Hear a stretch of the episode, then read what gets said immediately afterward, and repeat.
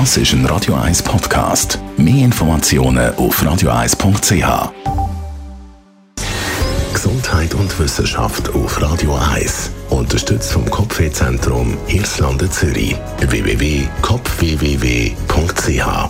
äh, es ist ja die Zeit, wo viele von unter uns ein bisschen verkältet sind. Ja, es wird genossen, es hustet, es schnuddert. Und wenn man mit dem Tram oder Bus unterwegs ist, mit den öffentlichen Verkehrsmitteln, dann hört man so ein bisschen alles zusammen. So ein und ein richtiges Schnudderkonzert sozusagen. Und äh, viele kommen dann krank auch arbeiten. In einer neuen Studie aus Deutschland hat man die Gründe ein bisschen genauer angeschaut, warum das eben so ist. Ein Viertel von Arbeitnehmerinnen und Arbeitnehmer kommen krank arbeiten. Grund, ganz oberst auf der Liste, keine Vertretung.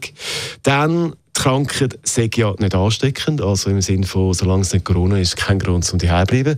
Und dann ein weiterer Grund ist, den Kolleginnen und Kollegen eben nicht zur Last fallen. Vor allem das mittlere Kader, Frauen und die Jungen und die, die erst mit dem Job angefangen haben, neu, die kommen voll krank auch ins Büro. Und dann hat man das mit dem Thema Homeoffice noch ein bisschen genauer angeschaut, weil das Homeoffice verstärkt das Problem eigentlich nur noch mit dem krank arbeiten. Fast die Hälfte von allen Befragten hat in dieser Studie angegeben, dass sie, auch wenn sie eben krank sind, dann eben gleich Homeoffice machen, die statt sich auskurieren. Das also das Resultat von dieser Studie für den deutschen Raum zum Thema krank arbeiten. Ich hoffe aber, ihr fühlt euch gut. Wenn nicht, hebt euch Sorge. Das ist der Montagvormittag mit Radio 1 UB40 Das ist ein Radio 1 Podcast. Mehr Informationen auf radio1.ch.